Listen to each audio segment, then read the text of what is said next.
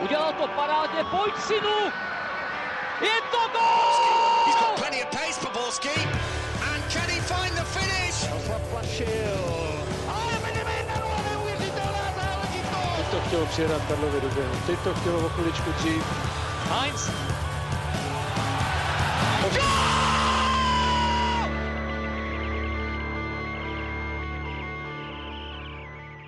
Dobrý den. Někdo oslavil boj za svobodu a demokracii s vlajkou, někdo se svíčkou a někdo v barvách lípy. A my ho oslavili poctivou přípravou, takže můžeme opět říci, vítejte u nového dílu Fotbal Focus podcastu.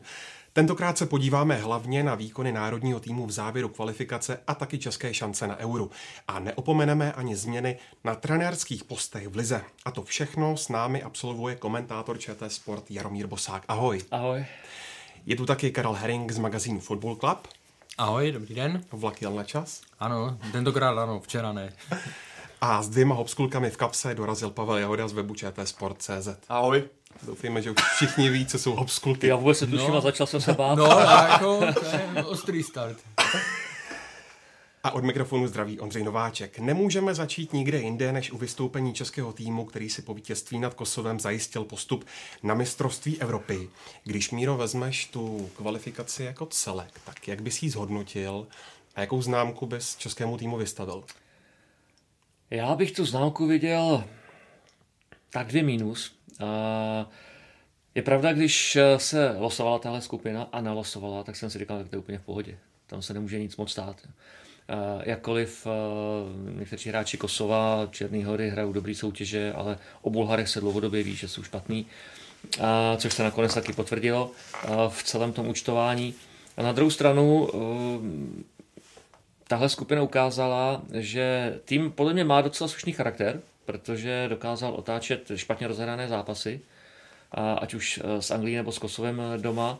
Eh, Zároveň ale mm, bylo jasný, že má obrovský problém s tím hrát do zavřené obrany. Chybí tam prostě klasická desítka, eh, hráč, který by dokázal připravit šance vymyslet akci a aby viděl o tři tahy dopředu. Prostě Tomáš Rosický eh, verze 2, ta tam, ta tam není. To je evidentní. A to je asi to, co nejvíc bolí v tuhleto chvilku český národák. Protože z mého pohledu obrana funguje velmi slušně. Co se týká i krajů, v pohodě, defenzíva, respektive střed zálohy, Tomáš Souček, Alex Král, taky nemáme žádný větší problém.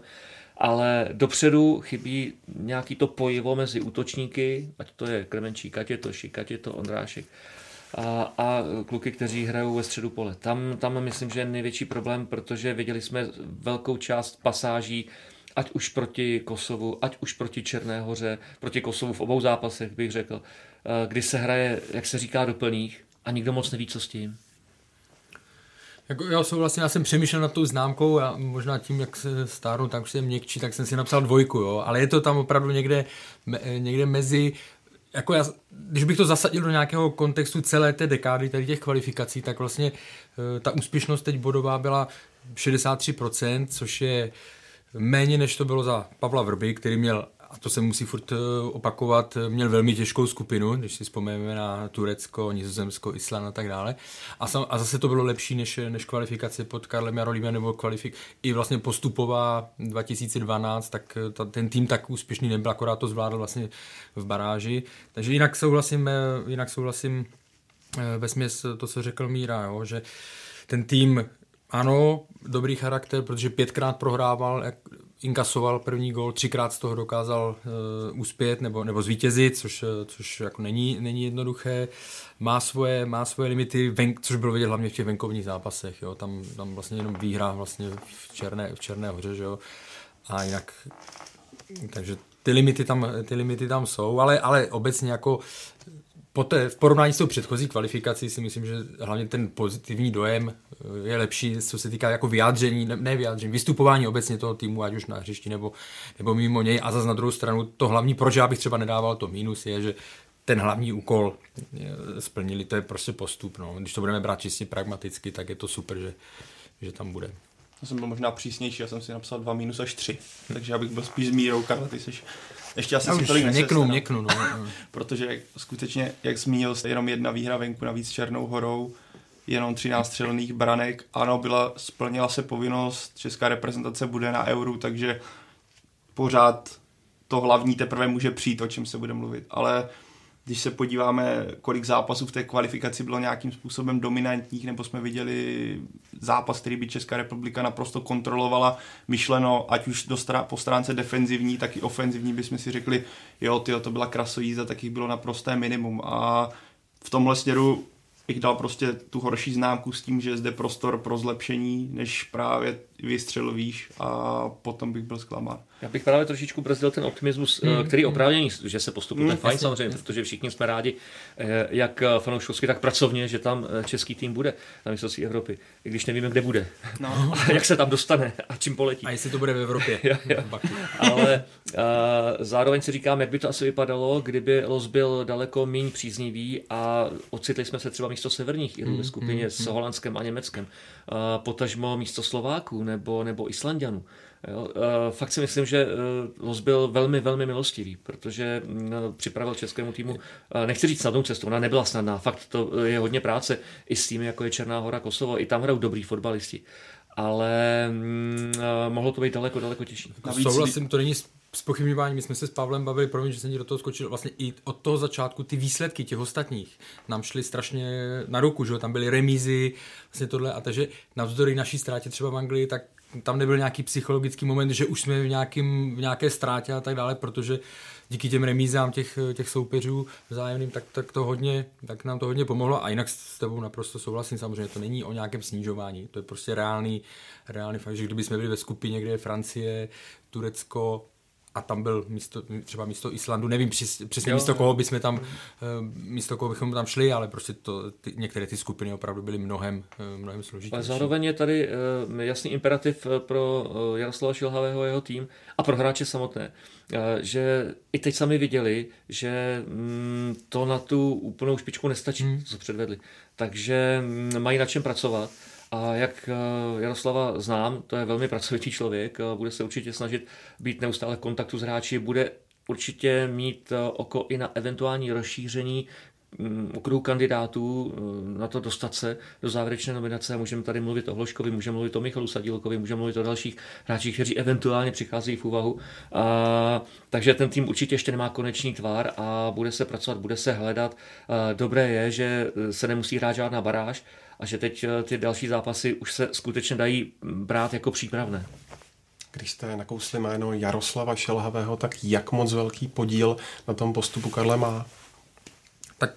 Z mého pohledu eh, výrazný nebo velký, že? protože zase vraťme se do období, kdy, kdy střídal Karla Jarolíma. To byla prostě totální, eh, totální zmar, deziluze, ten národní tým nikoho nezajímal, nikoho nebavilo se na to dívat, neustále změny v sestavě a tak dále. Takže on, když přicházel, Eh, když přicházel, tak vlastně to, to základní, co se tak jako chtělo, aby, aby se to vlastně vrátilo na nějakou pozitivnější vlnu, což se mu podařilo hnedka v těch zápasech eh, Ligy národů, že jo, tam, tam se prezentovali ať už proti uh, Slovákům nebo potom v, na Ukrajině, tak se prezentoval ten tým dobře. Myslím si, že se mu podařilo nějakým způsobem ten národní tým právě stabilizovat, co se týká, co se týká výběru eh, hráčů nominace, že už přestal dělat takové ty experimenty, co prostě na, z mého pohledu opravdu nepochopitelné, co dělal Karel Jarolím, když si zkoušel stopery, stopery, no a tak mu tam zbyl Ratim Řezník, tak ho zkusil taky na stoperu a tak dále. Jo. Národní tým není, není o opravdu o nějakém zkoušení, nebo respektive možná v té úplně první fázi. Eh, Jaroslav Šilavý se tomu vyhnul až na ten zápas se Severním Irskem, kdy opravdu těch změn bylo eh, až moc, což o, o, poločase, o poločase pochopil. Ale prostě celkově tam, eh, celkově tam eh, nastavil mnohem lepší atmosféru. Ty výkony se samozřejmě zlepšily, byť tam je pořád to, ale že to samozřejmě žádná řekněme, hit paráda není, nebo v mnoha, v mnoha těch zápasech to nebyla víme u něj, že on je před, ten jeho styl není nějak výrazně ofenzivní, že spíš má radši takový ze zajištěné obrany nebo prostě vyba, vybalancovaný. Určitě mu pomohlo, nebo dobře zareagoval, nebo pomohlo mu to, že vlastně je teď na vlně slávy a využil toho v té podzimní ať už na sklonku té jarní nebo v té podzimní části určitě, což zase není nějakýho jako mínus, který mu předazovat, protože když to měl Michal Bílek tenkrát z Plzně, Pavel Vrba měl úvozovká výpomoc ze Sparty, tak to je v pořádku, že to ti trenéři, že to ti trenéři využívají. Takže samozřejmě, když to zhrnu, ten jeho, ten jeho přínos je, eh, je, je velký nebo velmi důležitý, nebudu říkat zásadní, to se těžko to, ale samozřejmě hrál tam velmi důležitou roli.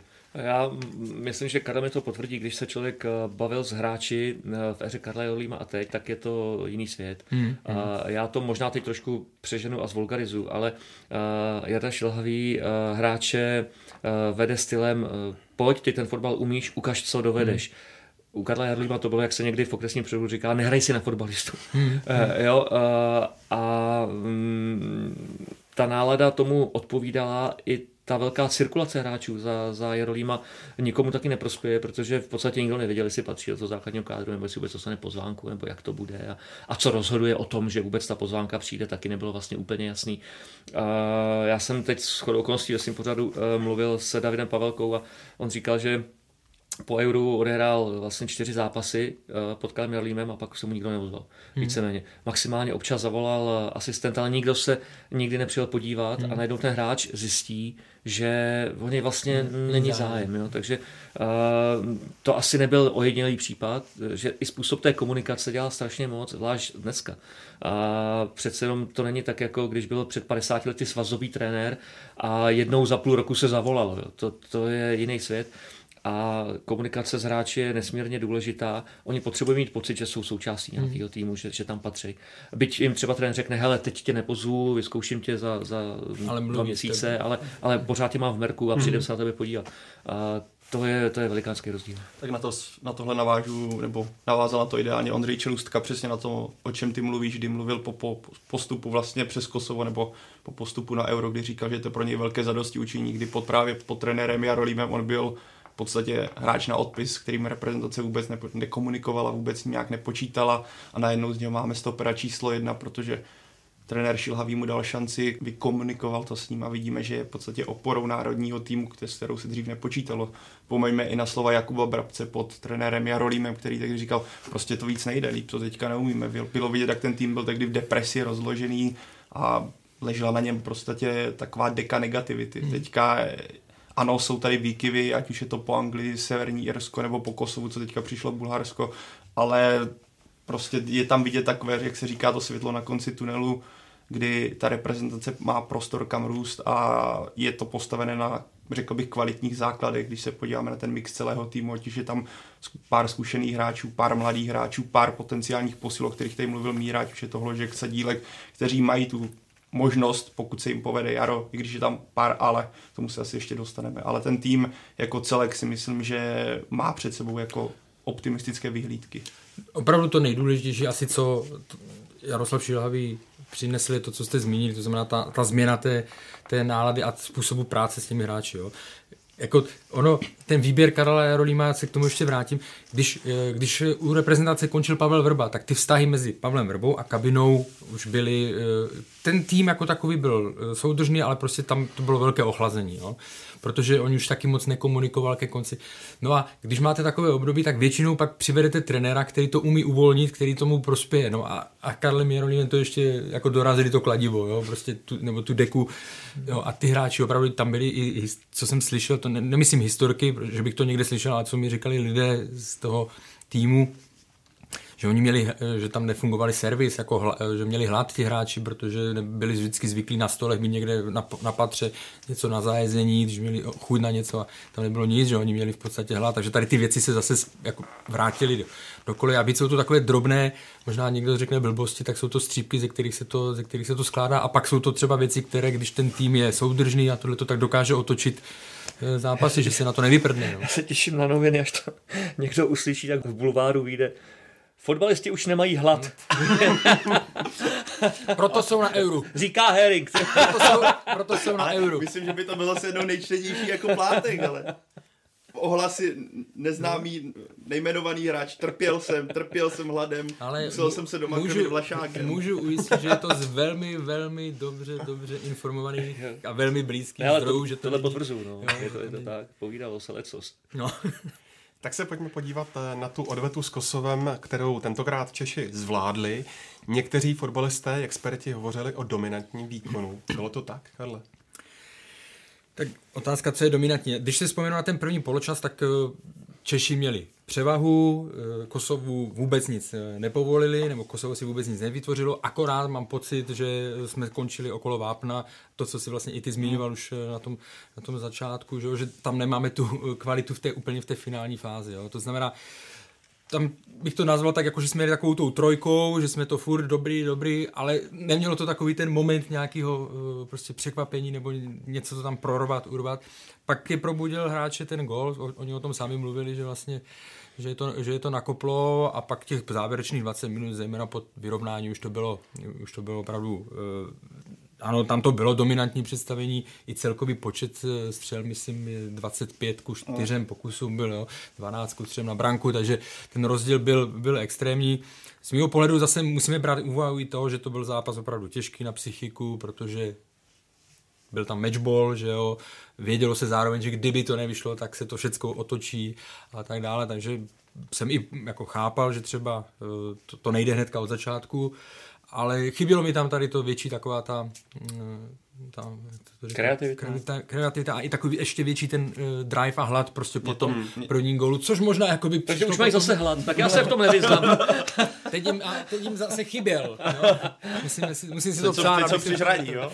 Ale mě to ne, připo... ne, ne, ale jako pak se to pomohlo samozřejmě příchod, uh, příchod Zdeníka Ondráška právě pro tady ten, ten ale pro tady ten jo, mě to připomnělo hodně ten první zápas, jako ty jsi to myslím Míro i naznačil, v podstatě skvělý start, když jsem si říkal, hmm. tyjo, fantazie, hmm. agresivita, napadání, Kosovo nebylo schopné přejít půlku a najednou to začalo uvadat, tempo začalo uvadat, rychlost začala uvadat hmm. a když jsme viděli ten vstup do druhé půlky mezi tím gólem a vlastně uh, vyrovnáním, já jsem skutečně měl obavy, že to, jako ne, že to česká reprezentace nedá, protože najednou hra se zcvrkla na to, že ne konstruktivně, ale často se nakopávalo Kosovo bylo všude dřív a to podle mě byl rozdíl mezi tím prvním a druhým utkáním, že se podařilo dát gol. To nebyla žádná extrémně skvěle vypracovaná akce. Byl to odražený míč, do kterého se Alex Král položil, vyrovnalo se a najednou vám to do, do, dožil nažene ten elá, najednou je tam ta sebedůvěra, najednou Kosovo naopak se rozložilo, řekl bych, v té defenzivní práci a v té aktivitě.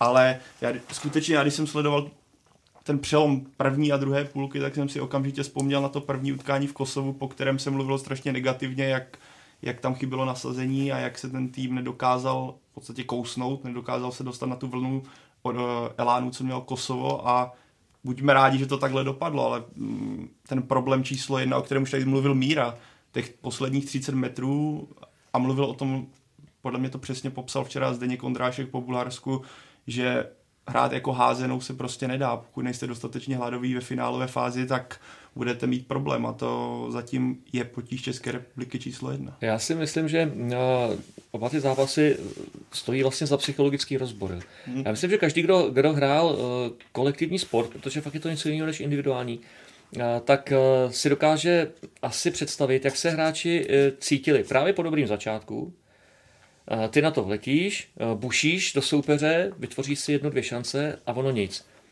A teď najednou ti začne docházet, uh, hele, ono nám to dneska úplně jako zatím nefunguje, tak musíme vymyslet něco jiného. Uh, trošku ti klesne i ta hladina adrenalinu, bych řekl, a začneš víc přemýšlet. A to je, to je samozřejmě neúplně dobře, protože přestáváš ty věci dělat čistě automaticky. Mě teď někdo možná zastřelí, jo, ale já si myslím, že třeba takový Messi je příkladem toho, že on při fotbale moc nepřemýšlí. On to dělá. dělá. On, on to tak si nemusí si říkat, jak to udělám. Hmm. On to prostě udělá. A, a tohle, tam, tohle tam chybělo. Na druhou stranu, já bych velmi ocenil právě při té odvetě tady eh, v Plzni, že uh, ani uh, Jaroslav Šilhavý nespanikařil.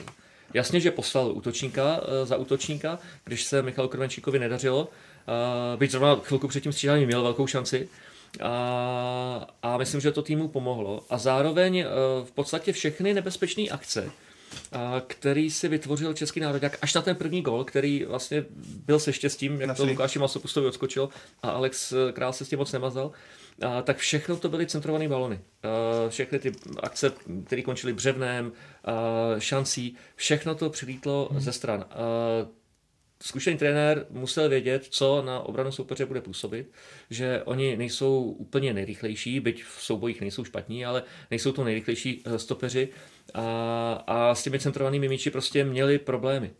A mm, podle mě i nutil hráče, trenér, mm, k tomu, aby vlastně nic moc jiného nevymýšleli. Protože to, když se tam budeš spát středem a sedmkrát ten balon ztratíš a je z toho pět breaků, hmm.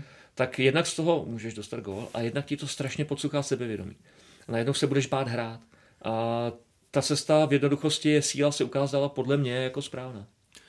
Ještě když se bavíme o té poslední třetině ještě to je vlastně problém celého českého fotbalu. Mm. Když se bavíme o Slávii a hodnotíme ji, ona je perfektně připravená takticky, skvěle to zvládne fyzicky, do defenzivy a vlastně ta nadstavba, ať už je to ta koncovka nebo prostě ty vytváření těch šancí, to je, to je obecně, a tady už se zase bavíme o tom rozdílu, že ten tým to je pracovitý, eh, hodně toho ubojuje, je organizovaný, to, co my umíme, ale pak v těch prostorech, kde, kde už se musí projevit ta individuální kvalita, tak tam už zase zaostáváme. No chvilku uh, můžeme uh, přemýšlet o tom, jak by to vypadalo, kdyby třeba mohl hrát Patrik Šik, který Jasně. je trošku typologicky ano. jiný a měl by nad sebou ještě buď Michala Kremenčíka nebo, nebo Zenka Ondráška, ale zase by to znamenalo jedno z těch hráčů, kteří hráli v záloze vypustit.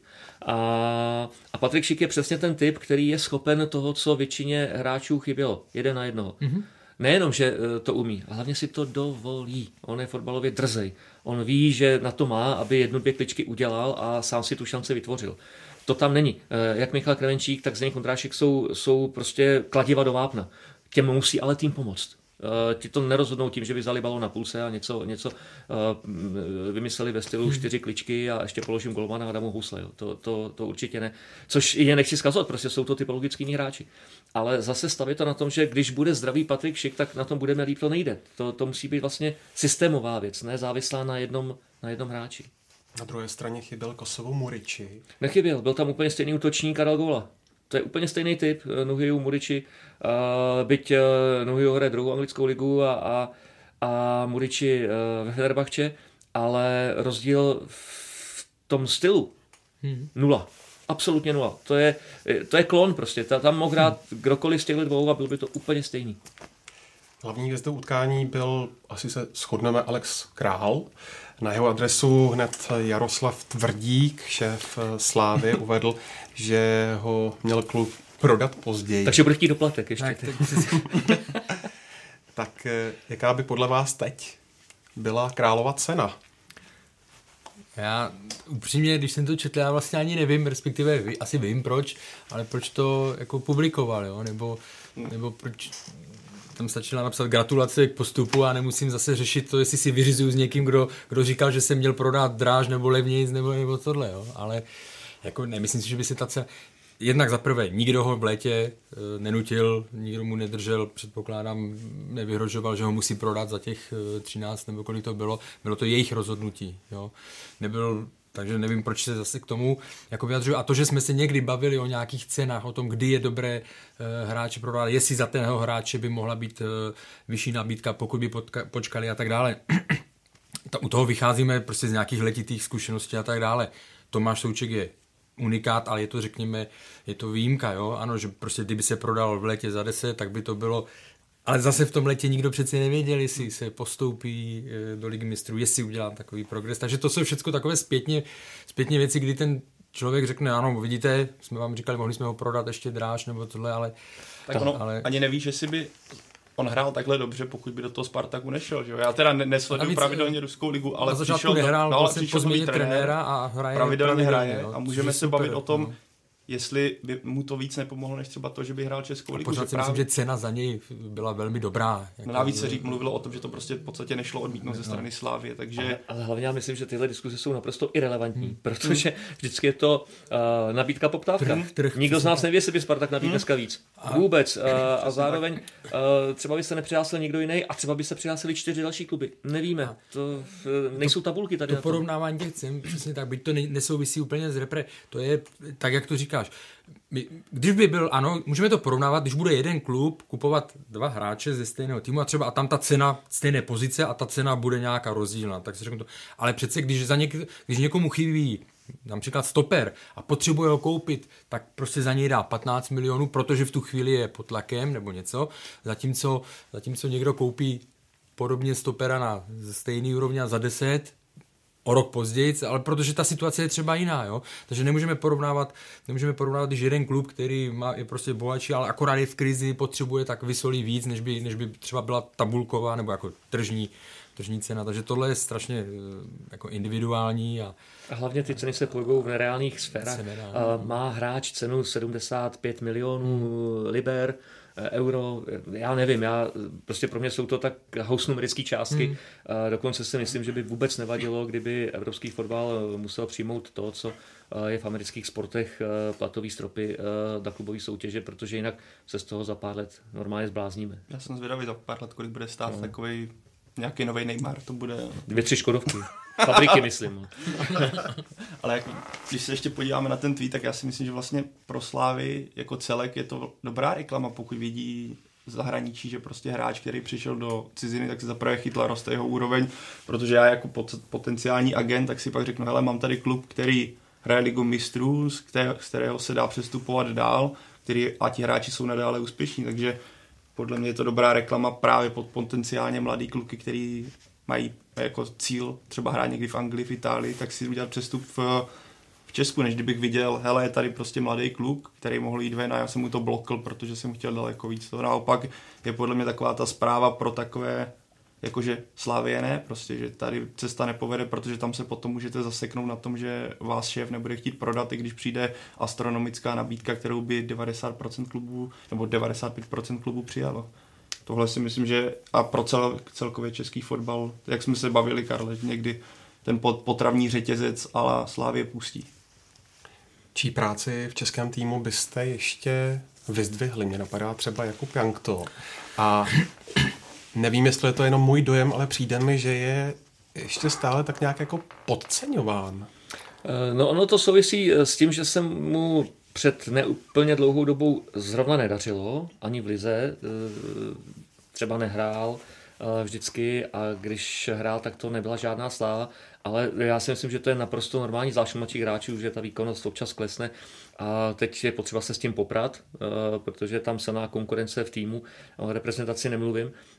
A já jsem i při přenosu říkal, že hm, já jsem pokládal Jakuba Jankta jeho výkon ve druhém poločase za, za úhelný kámen toho, co se potom dělo na hřišti, protože on uh, pracoval velmi dobře na levé straně, přebíhal doprava, takže vlastně hm, rozrušoval tu obranou hmm. linii Kosovanu, který si s tím podle mě nevěděli moc rady. Najednou měli dva frajery napravo, nalevo útočil back, měli z toho trošku honíčku a bylo to extrémně důležitý. A přidal k tomu to, že se nebál zakončení, nebál se e, zacentrovat. E, najednou tam bylo to zdravý sebevědomí. Myslím, že se na něm podepisuje to, že hraje ligu, že asi i cítí od trenéra, že je důležitým článkem e, toho reprezentačního výběru, že tam není jen tak do počtu. A mm, už jsem to tady naznačil, psychika ve sportu dělá hmm. strašně moc, protože všichni ty kluci umějí kopat to by nehráli venku, to by nehráli ve prezentaci, ale jde o to, jak to umějí prodat na hřišti mm. v důležitých momentech. A Jakub to tentokrát dokázal. A nejenom tentokrát, už ty předcházející mače. Přesně tak. Já, já si, kdybych hledal pár hráčů, ty ne, kteří udělali v průběhu té kvalifikace největší progres, tak bych určitě zmínil Jakuba Jankta, protože to, co jsi říkal ty, on v těch prvních reprezentačních startech, on byl takový, v podstatě nebyl moc vidět, trvalo to i díl, ta jeho adaptace na to, než, než asi bylo očekáváno obecně, ale teď v té kvalifikaci myslím si, že má dobrý čísla i z toho pohledu v kolika těch gólových akcích nebo, nebo v těch nejdu, eh, velkých šancích, jakože byl, eh, byl v nich, eh, podílel se na nich.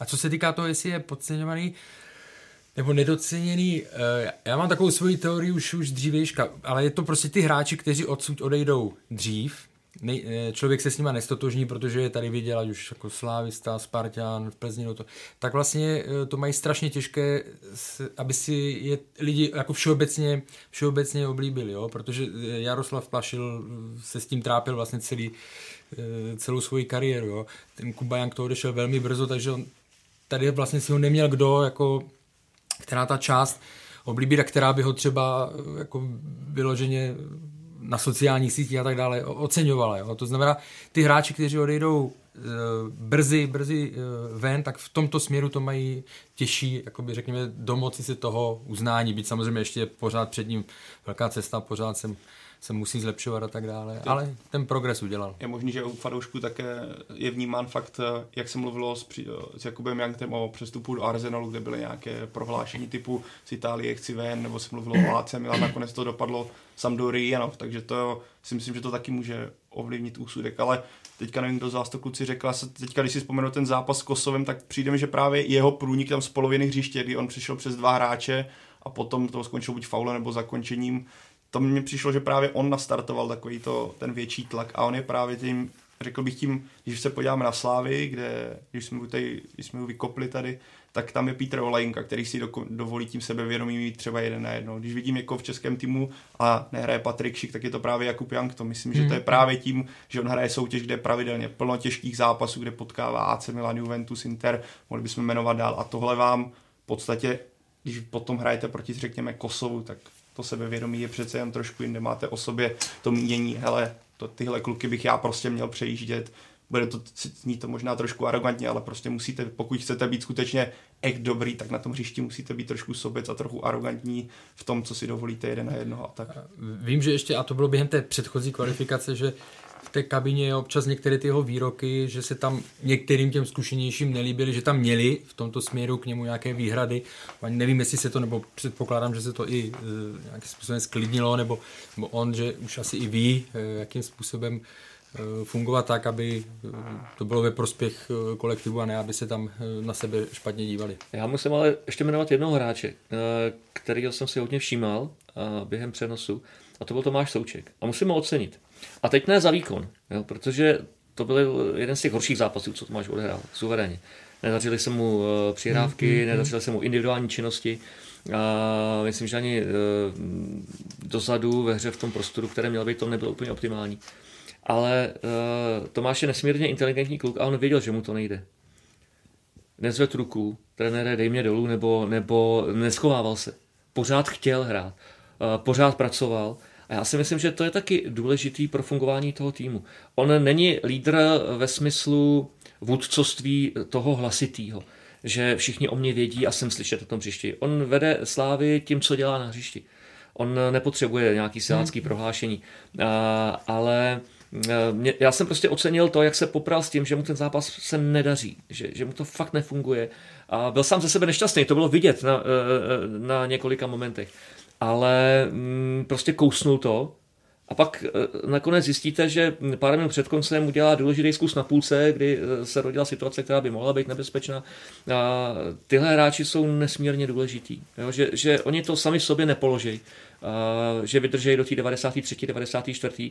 A já tohleto mám rád, prostě já tohleto cením a, a v Německu mají takový krásný výraz Shanghai Cvete Fußball. Překlad, hrát, hrát fotbal jenom když je hezký počasí. A týká se to i hráčů samotných. On prostě je hráč hmm. i do deště a do bouřky tak na te, hlavně na té psychice krásně vidět u Součka, že ten zápas s Bulharskem byl úplně o něčem jiném. Najednou jsme viděli toho Součka, kterého chceme vidět, ten Souček, který vyhrává souboje, ten Souček, který je nebezpečný dopředu i dozadu, nebo je nebezpečný dopředu, výborný dozadu. Takže není to tak, že se vám nepovede jeden zápas a pak najednou ta forma z toho klesne. Naopak, on nepovede se vám jeden zápas, tak co, hodím to za hlavu, jedeme dál. V podstatě je tady nový zápas, nová kniha, tak jedeme. A to se mi u něj líbí, jak on vyrostl v tomhle směru, jak se ten tým o něj může opřít i, jak zmínil Mira, i když se, když se mu prostě něco nepovede, tak víš, že se ti vždycky ukáže přesně znovu. Tak, hmm, přesně víš, že se může o něho opřít dál a Hlavně to hráči na tom příští poznají. Hmm. Já si vzpomínám na zápase s Islandem, po zápase s Islandem se prohrálo, tak tam poměrně někteří právě kritizovali, nevím jestli toho hráče, který byl kritizován, můžu říct nebo ne, řekněte mi kluci, jestli by to bylo korektní nebo ne. Můžu nebo ne? může, no, tak tenkrát eh, Luka, eh, jako někteří kritizovali Lukáše Váchu a právě pro tady tohle, že se hmm. prostě tam schovával, že se nenabízel a ty ostatní vlastně si pak neměli neměli jak pomoct nebo koho při... Naopak vím, že to vždycky se cenilo na Plašilovi. Mezi těmi eh, spoluhráči, jo, že byl vždycky pom, jako k ruce, byl vždycky na, neschovával se a tak dále. Takže pro hráče jako takové to oni vnímají mnohem intenzivněji než my u televizí a na, a na stadionu je to strašně důležitá vlastnost. Ty si, Pájo, plavmo přešel do Bulharska, tak v něm pokračujeme. Výlet do to, bude, to bude rychle. Výlet do Sofie. Hrálo se před prázdným stadionem. Eh, Měl na to nějaký vliv, na tu prohru? Já tvrdím, že ano. Eh, ta psychologie už několikrát zmíněná zase hraje roli. Jednak nastupujete do zápasu, kde víte, že už to tak moc nejde. Zároveň eh, tam slyšíte maximálně pořadatele, jak na sebe něco pokřikujou. A je teda dobře slyšet z lavičky, ale to hráči taky nechtějí vždycky no, slyšet. No, tak, ne, to... ale a, ta atmosféra je prostě jiná. A, my, co hrajeme okresní přebody, tak a, my jsme na to zvyklí. A, a, tohle byl obrovský rozdíl i proti plzeňskému publiku. Hmm. A, a najednou ty kluci, ať chtějí nebo nechtějí, tak mají pocit takového toho, ale fakt přípravného zápasu. Hmm. Někde před sezónou. A, a z té hlavy to hned tak nevyženou. I když by asi stokrát chtěli, ale marná sláva je to tam. Hlavně ten oheň, vlastně eh, ten vnitřní, že ten po tom postupu, neříkám, že uhasne, ale prostě ta intenzita je mnohem, mnohem nižší a to ne, nemá smysl nějakým způsobem to jako vyloženě omlouvat, ale ani ne hanět, já z toho zápasu fakt nic eh, velkého nechci, nechci vyvozovat. Já když jsem nad tím přemýšlel, tak je to, a teď eh, tím nechci říct, že se hráči někde opili a tak dále, vůbec ne, ale je to jako když máte vánoční večírek firmní a druhý den jdete do práce. Jo? Jako pracujete, tohle, ale ta forma nebo není, nebo ta motivace není taková, prostě, protože to je, je to pryč, taková ta, ta motivace nebo tohle. A znovu říkám, to beru jen jako, jako příměr, není to jako, že bych hlásil, jo, oni se opili a tak dále, ale prostě je naprosto přirozené z mého pohledu, že to, že ta motivace a všechno klesne a plus to, co ty říkáš, ten stadion tě taky nevyburcuje, takže je to Všecko je to zároveň, špatně. Zároveň ale potřeba podle mě zase se vrátit k tomu, nebo ne, není úplně potřeba se, tomu jsme mluvili, finálová fáze, ale zase vidět rozdíl, řekl bych, v té kvalitě, která hmm. v té, když se podíváme, ano, zápas byl o ničem a já naprosto souhlasím, že motivace Čechů a Bulharů byla trošku někde jinde. Bulhaři do té doby nevyhráli, tak chtěli prostě uzavřít eh, sezónu aspoň jednou výhrou navíc doma. Češi co pro ně ten zápas znamená víceméně nic, ale když se potom podíváme třeba na Anglii, která hrála v Kosovu, nebo Belgii, která hrála v Rusku, taky jim zápas v podstatě o nic nešlo a dokázali to svého soupeře před takovým rozdílem, protože mají tu kvalitu tak extrémně silnou, že i v zápase, kdy vlastně o nic nejde, může, můžou to odehrát s prstem v nose, tak to zvládnou tak dominantně, že z toho je vítězství bez problémů. No ještě tam drobný rozdíl právě, když jsi vzpomněl uh, Rusko a Belgii, tak naopak Rusové nenastoupili zdaleka kompletní, Belgičani nastoupili se všema esama, který mají, že mm-hmm. oba Azardové, mm-hmm. uh, Lukaku, uh, Courtois, ty měli tu nejvíc nejšpičkovější, jak by řekl uh, Tom Hanks, nejvíc nejšpičkovější uh, jedenáctku, kterou mohli postavit a taky to teda Rusům s prominutím dali sežrat. Mm, mm. A já si v zápasu v Bulharsku uh, cením z jednoho prostého důvodu, uh, protože to hráči přežili, protože podle mě na sobě měli naprosto jedovatý barvy. z Pripyati.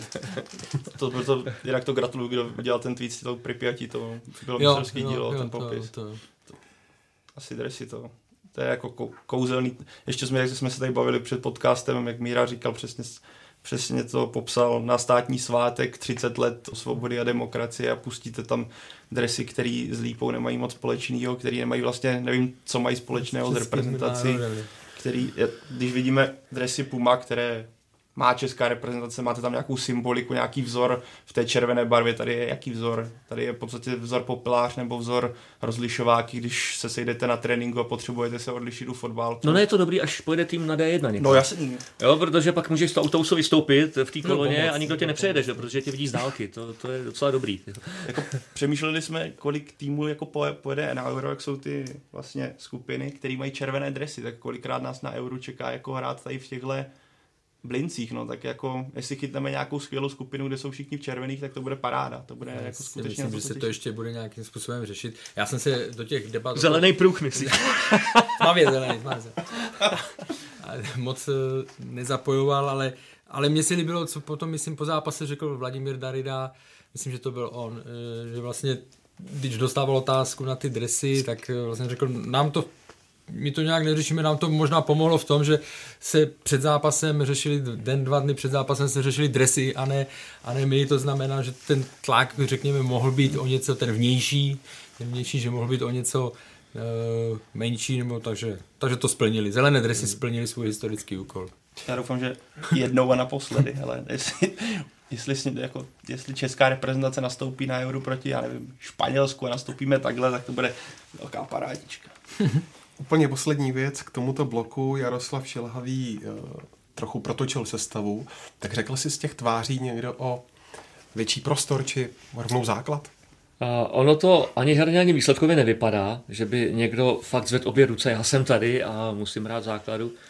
Ale myslím si, že by to bylo trošku nespravedlivý třeba vůči Zdenku Ondráškovi, protože, jak už jsem tady zmínil, on je hroťák, na kterého se tým může spolehnout, že nějaký ten balon do brány uklidí, ale musí mít co uklízet. Mm-hmm. A když nemá, tak je na hřišti vlastně zbytečný.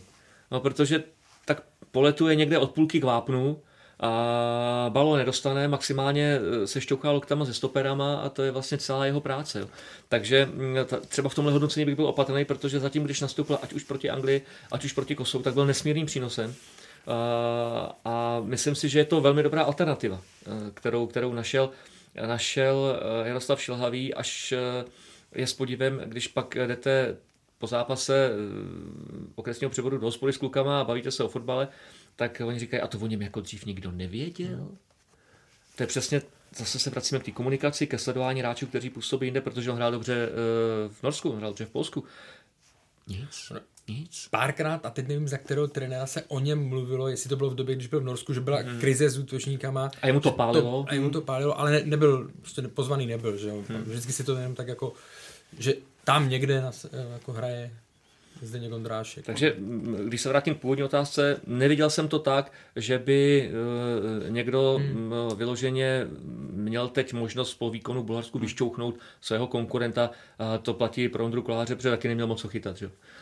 Sice hezky nohama, tam, to, to, to jo, ale, ale uh, taky vlastně nebyl prověřený. Hmm. Ale viděli jsme, že jaký je rozdíl, když vám chytá Tomáš Vaclík a když vám chytá Ondřej Kolář, byly tam hnedka patrné typ jako systémy Slávy, kdy hnedka v 15. vteřině tam šel Ondřej Kolář na, na, na prosté riziko a stejně to zvládli. Viděli jsme, že v případě, pokud by chtěla reprezentace tohle využívat, třeba změnit trošku systém, tak není problém udělat změnu na brankáři. A myslím, kdybych měl jmenovat míro někoho, tak třeba Petr Ševčík, myslím, že když nastoupil proti Kosovu, tak i v tomhle zápase rozhodně nepropadl, že na to, že to je debutant, myslím, že to byla jeho premiéra v reprezentačním dresu, tak ukázal, že i on si tu, se, vlastně tu formu ze slavistického dresu přenesl do národního týmu a může zapadnout i tím, že je s Tomášem Součkem sehraný, že hrál, hrál s Alexem Králem, že právě zná tu pravou stranu, kde je s Vladimírem Soufalem, takže myslím, že i jako sám trenér Šilavý říkal, že po prohraném zápase ne, tady nikoho nebude vypíchávat v tom smyslu, jakože toho najednou bych bral, toho ne. Ale, Ale mě, mě Petr Ševčík zvolil právě proti Kosovu. Mně hmm. se fakt líbilo, jak do toho vletěl a to jsme nezmínili. Uh, Jardovi Šelhému velmi vyšla střídání. Mm-hmm. Uh, především ta dvě, která byla na delší časový úsek. Uh, to, to bylo moc dobře uh, takticky sehraný a Petr Ševčík je s tebou naprosto souhlasím, Pavle, velký příslip do budoucna. Uh, jednak protože uh, se v tom systému Slávě našel a k tomu přidáváme něco, co není úplně pro český fotbalisty obvyklý, velmi rychle dokáže pracovat s míčem ve velké rychlosti. Na Chelsea ukázal, že dokáže vystřelit, myslím, že by ho trenéři měli nutit daleko častěji zakončení. A, a on by možná, možná do budoucna mohl působit eh, v té roli podhrota, ale to si nechci dát na prognostika. Ty eh, lidi, kteří o tom rozhodují, jsou daleko zkušenější a daleko, daleko moudřejší, co se fotbalu týká. Ale myslím si, že by to za zkoušku eh, taky stálo, protože pořád si myslím, že třeba Vláďa Darida není úplně hmm. podhrotový hráč. Vláďa Darida no. určitě není no. desítka jako, no. jako taková. A u toho Petra Ševčíka tam je zajímavé, že já ho mám pořád v sobě jako v základu za jako ofenzivního hmm. záložníka, že jo? ale ta jeho univerzalita, vlastně, univerzálnost, ta je jeho velkým plusem. A na té straně on je jiný, on není klasické křídlo, že jo, do, do tahu nebo tohle, ale jako ten eh, vždycky tam, je tam cítit, no, když tam, když tam přijde, ať už hraje za Slávy, čísla má dobrý, taky vlastně, když se podíváme na tu minutáž, jo, že není úplně, úplně stoprocentní. A pro všechny tady ty hráče, kteří umí hrát na jedné, na dvou pozicích, byť v průběhu kariéry to je někdy nevýhoda, tak zrovna při při nominacích na, na velké turnaje jsou to, uh, jsou to plusové body. Právě. Ale on ti to pak otevírá, otevírá i další možnosti směrem eh, do toho středu pole, protože nikdy nevíš, zasáhne nějaký zranění, no, karty a teď najednou vlastně král, souček, Darida, máš tři rovnocený hráče, byť každý je trošku jiný, ale tu pozici dokáže odehrát. Vrátí se David Pavelka, doufám, hmm. po zranění, který do té doby, než se zranil, působil v prezentaci velmi dobře. Jo, takže jenom houšť a ať je ta konkurence čím dál tím větší, to je pro národák to nejlepší, co může být. Jo.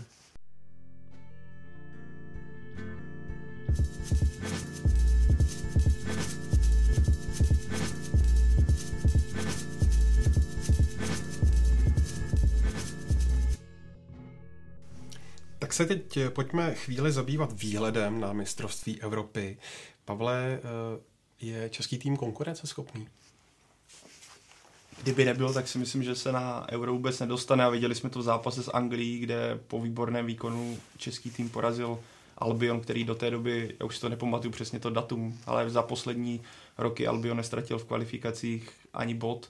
Téhle kvalifikaci viděli jsme, kolik zápasů dominantně vyhrál a český tým to zvládl doma a věřím, a bavili jsme se tady o tom, kolik je tam mladých hráčů, jak to vychází ze systému Slávě, v jaké formě hrají a já věřím, že ano, nemůžeme říct, Česko rovná se po jedné výhře Anglie, Česko rovná se Belgie. Ano, ten rozdíl je tam velký, protože přece jenom ty týmy mají uh, v kádru tolik superhvězd, uh, o čem se nám v současnosti ani nemůže zdát, ale že bych řekl, že český tým půjde do skupiny a automaticky tam propadne to vůbec. A pokud ještě u některých hráčů stoupne forma, pokud, jak tady Míra mluvil, třeba se vrátí Bořek dočkal, nechci ho dávat jako spasitele, ale může to být jako dobrá alternativa. Netušíme, jestli on se dostane do formy, možná třeba vůbec ne, ale pořád je tady, pokud se rozehraje pro mě Patrik Šik v Lipsku, začne dávat góly, to je pro mě mnohem možná asi důležitější faktor, než vlastně hmm. Bořek dočkal, je Patrik Šik ve formě a s pravidelným přísunem zápasu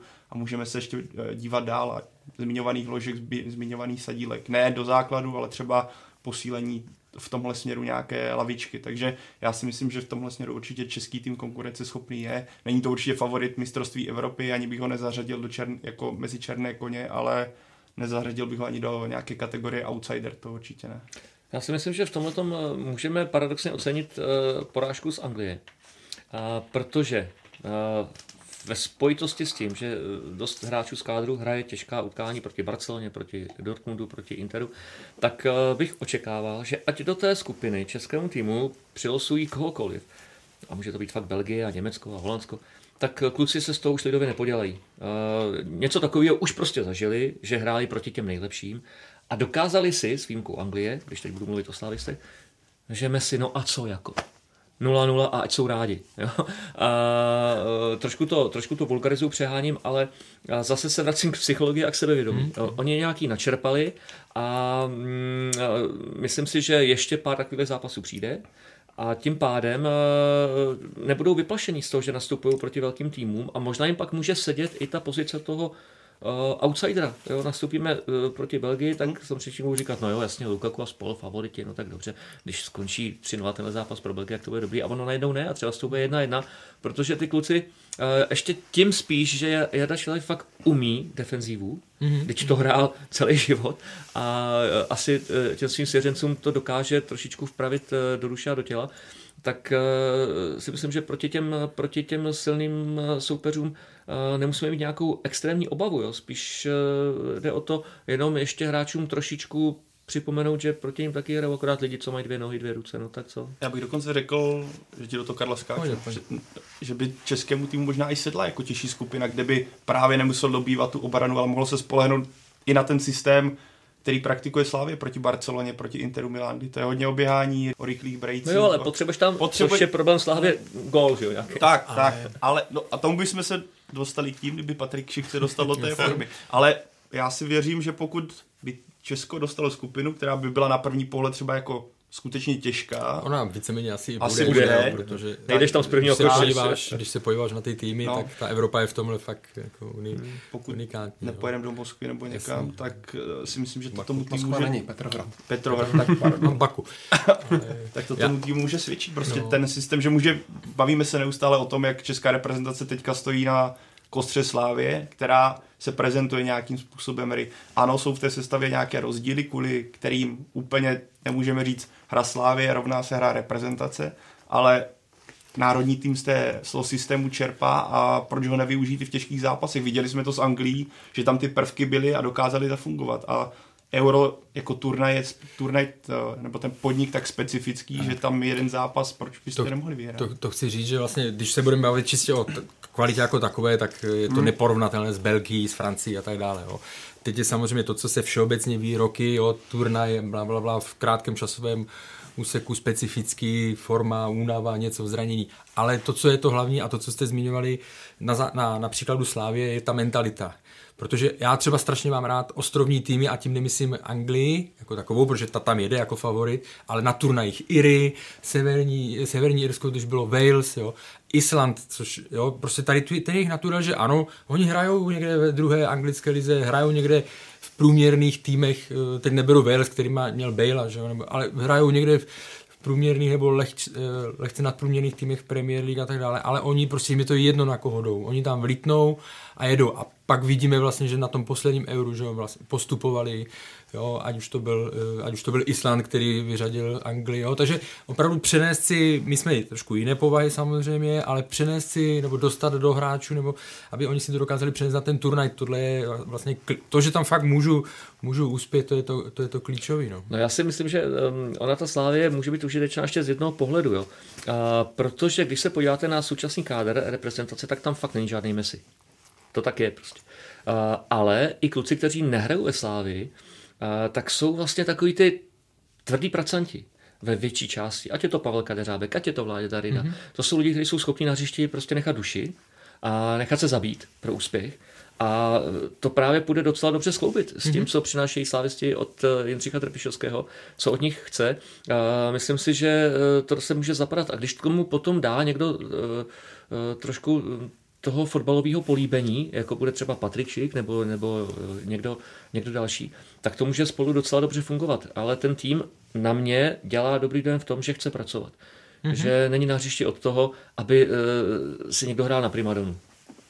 To je dobrý zjištění, si myslím. Já si myslím, že ten charakter opravdu je, uh, jako je zdravý nebo je, je dobrý a to je ten, spolu s tou hlavou, to je ten základ vlastně, od toho se to odvíjí.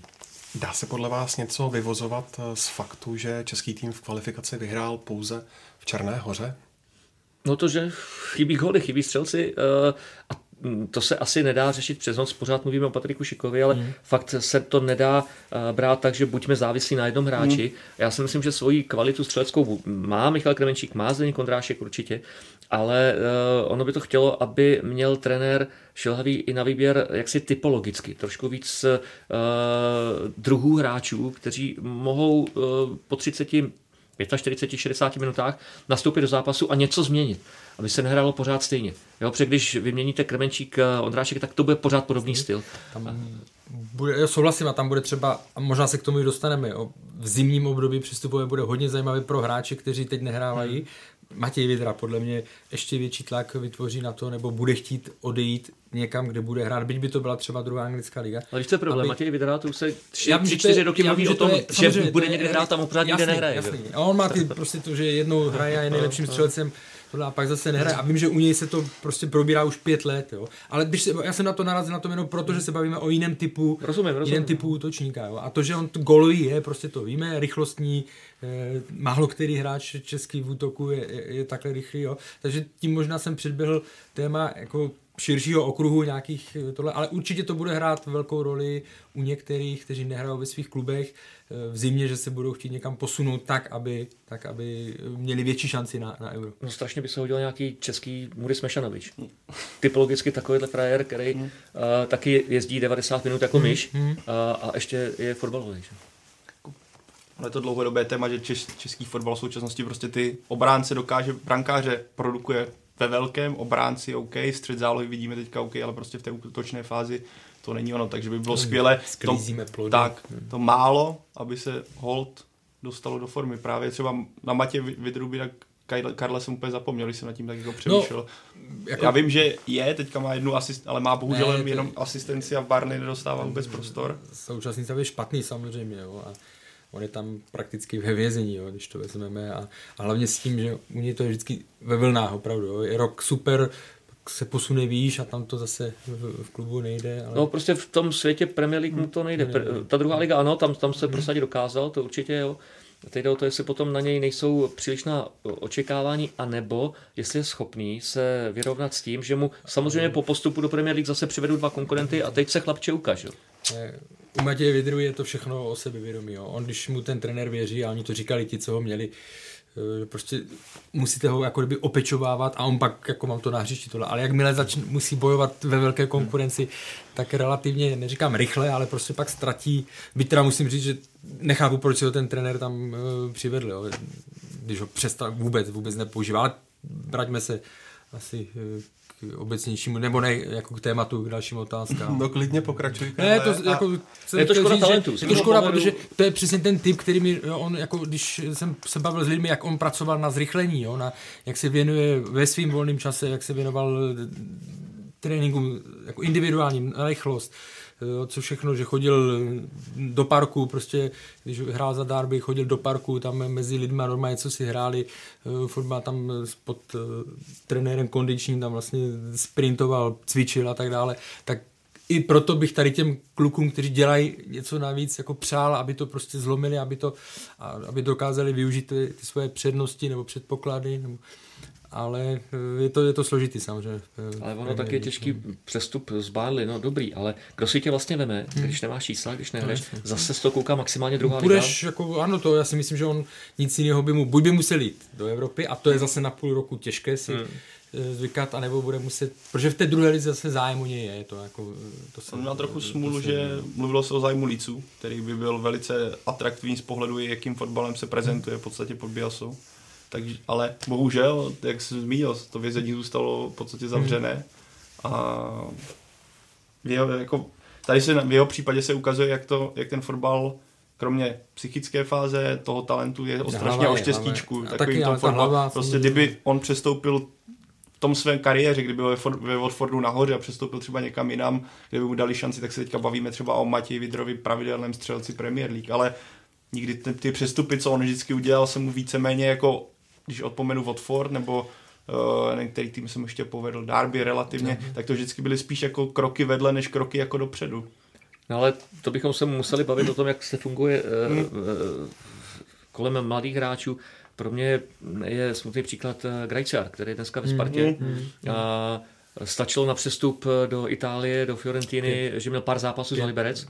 Pět ligových gólů, když to A já si říkám, že ten kluk to měl ještě dva roky ukazovat tady a pak i s jiným postavením do té ciziny jít. Samozřejmě eh, nechci hodnotit, eh, jak to vidí hráč, jak to vidí, eh, jak to vidí agent, ale za mě třeba tohle bylo speciálně velmi uspěchaný. V Itálii se nedařilo, teď je ve Spartě. Do Itálie. No, zase, ale zase ani na Spartě, hmm. aby si čekal, že teda přijde hmm. kluk z Itálie a ono nic. No, jasně, teď hrál tam Primaveru. Nehrál dospělý fotbal. A, což už v jeho letech je problém.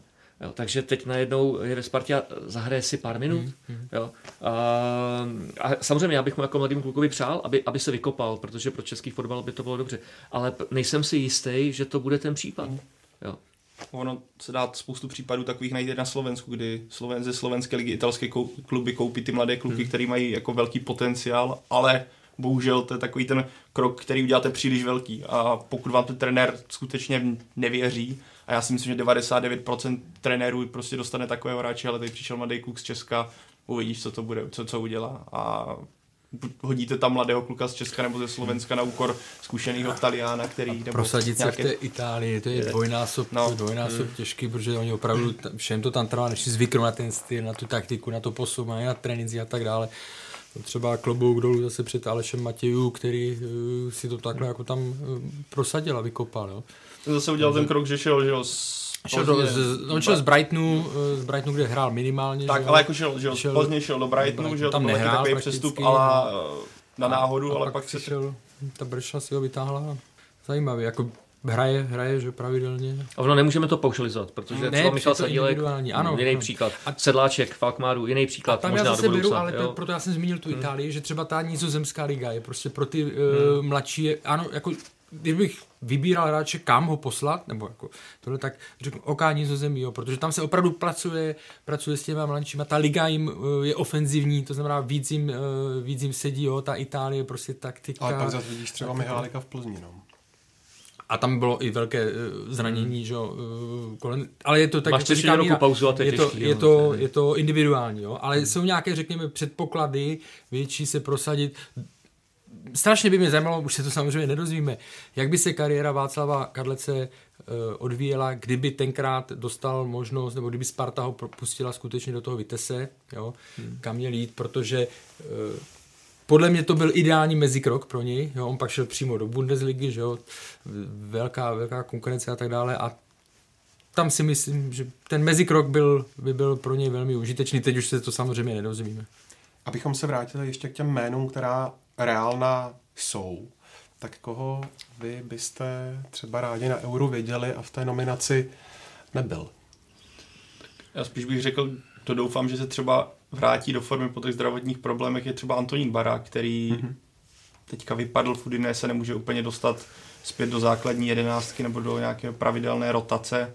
A pro mě tohle jméno, jsem zapomněl, když jsem, se, když jsem si dělal nějakou přípravu, Matěj Vidravy prostě vypadl, ale jméno Antonín Barák si myslím, že by bylo strašně skvělé, kdyby on se dostal do té formy, kdy jsem mluvil o tom, že by mohl do Juventusu, kdy vlastně přišel ze Slávie do Itálie. Tohle by bylo zase posílení té záložní řady, navíc hráč, který je účastníkem série A, který tam už hraje pravidelně. Tohle by bylo z mého pohledu strašně super, kdyby on na něho mohla zase reprezentace stavět. Já bohužel musím eh, zmínit jméno, které se v nominaci s největší pravděpodobností nemůže objevit David Hovorka. Jo, to mm. je kluk, který tam podle mě měl být už teď, a, ale osud eh, zasáhl jinak. To je velká škoda, velká škoda. Doufám, že se vrátí David Pavelka, eh, doufám, že šanci třeba už přípravy dostane Michal Sadílek a nebál bych se použít Adama Hloška v nějaké přípravě. Na druhou stranu u něj musí být trenéři strašně opatrní, protože už teď je toho na něj podle mě dost a je to vidět i na těch výkonech, že trošičku to plave, jednou jo, jednou ne, ale naprosto pochopitelný v 17 letech. Navíc Eh, si ho eh, daleko dneska víc hlídají zkušenější obráci a taky mu občas naloží, protože už vědí, že je nebezpečný, eh, tak nepřetížit ho. To je mhm. teď podle mě úkol číslo jedna, jak pro trenéry na Spartě, tak pro reprezentační, ať to bude jedna dvacítka, nebo ať to bude, ať to bude Ačko, ale za pokus nominovat ho, aby se cítil jako člen toho širšího kádru, že tu šanci má, to by podle mě byla dobrá cesta si v první řadě myslím, že pro ty, co moc nezasahovali do průběhu té kvalifikace, ať to byl teda Antonín Banák, Matěj Vida, bude to velmi složité a budou muset mít fakt, by muset mít fantastické jaro, protože pochopitelně logicky trenér bude vycházet z toho eh, širšího nějakého eh, jádra, co měl v průběhu kvalifikace, čemu věří, komu věří, komu ví, jak se chová v kabině a tak dále. Jo? Ale sam, a sam, samozřejmě bude se teďka hodně řešit eh, budou řešit tam mladá jména, nebo prostě Adam Ložek a Michal Sadílek, my už jsme v pátek s Kubou Dvořákem na Twitteru tam něco e, si, e, si psali. E, já obecně, jo, já jako vůbec nejsem proti, e, aby to nevypadalo, že jsem furt proti mladým hráčům, ne, vůbec ne. Ale třeba pro, pro mě z pohledu Adam Hložek, jako jasně, potenciál tam je obrovský, ale my ještě pořád nevíme, jakým způsobem on bude zvládat tu nejvyšší, tu nejvyšší uh, evropskou úroveň. U Alexe Krále jsme to viděli na jaře. Těžké zápasy v pohárech a tak dále. Jo, začal i teď vlastně, na, i byť nehrál úplně tolik uh, na začátku sezony, ale prostě to to na tom nic nemění, že už si tím prošel. Jo? U Adama, byť má super čísla na, na, na ten jeho věk, eh, jeho pozice vlastně v 17 letech ve Spartě je, to je unikátní. Jo? A, a přesně jak ty říkáš, bohužel si myslím, že je to na něj někdy až moc, protože když je v tom klubu, kdy se na něj, kdy se mu nedaří, tak pak, když se to začne rozebírat, tak se i zmíní, že není to třeba tak, jak to bylo na jaře a tak dále. Není to vůbec pro ně jednoduchá situace. Zároveň čekám, nebo bych chci nejdřív vidět od tady, těch, od tady té generace hráčů, jak se popasují s kvalifikací do 21 let. Jo. A tam, co jsem zatím viděl, tam to nebyly nějaké eh, vel, velmi dobré výkony. Nemyslím od nich dvou, ale celkově ten tým prostě eh, ztrácel doma s Řeckem, ztrácel doma se Skotskem. Jo, a na to se dneska hraju v Chorvatsku, sám no. jsem na to zvědavý. Eh, protože... S tímhle, s tímhle já souhlasím, co říkáš. Na druhou stranu, um, uh, aspoň z toho, co vidím, Adam Ložek v 17 letech hraje dospělý fotbal. Hmm. A to je obrovský rozdíl proti jeho vrstevníkům, kteří občas někdy nakoukli do ligy, a nebo do ní nakukují a jsou třeba o rok, o dva starší. A to je, myslím, docela dobrý základ. ta konfrontace s Evropou by byla velmi, velmi prospěšná. Ono pro český fotbal obecně škoda, že Sparta nehraje poháry, nehraje Evropskou ligu, protože by to bylo pro hráče nesmírně užitečný a, a to zrcadlo by bylo ještě jaksi víc vypovídající. Ale já bych se Adama nebál, protože on taky bude mít kolem sebe jiný hráče, než má v 21. Jo, když, když půjde do toho nároďáku, do, to, do Ačka. A zase to bude jiný fotbal. Zase mu trošku jinak pomůžou, nebude to na něm. Jo, uh, mu 17, ale i ta 21 na kouká tak trošku jako na spasitele, že on teď něco tady jako, jako, je braný jako... Tady bude jako klíčový. někdo, kdo doplňuje ten kádr a může překvapit a nebudou na něj kladeny tak vysoké nároky. A myslím si, že fotbalově na to, na to rozhodně má. Ten věk bych vlastně trošku škrtnul i z pohledu na Holandiany, tam ti nastoupí do zápasu 19 letý kluzáčko, dá dva goly, nazdar, tak jsem tady byl a zase přijedu. Jo. Jo. Uh, co, uh, nebál bych se toho, ale ten věk samotný nemůže být jedno, jedinou kvalifikací. Proto být v, jedn, v tom nároďáku musí být fakt dobrý a to já si myslím, že Adam je.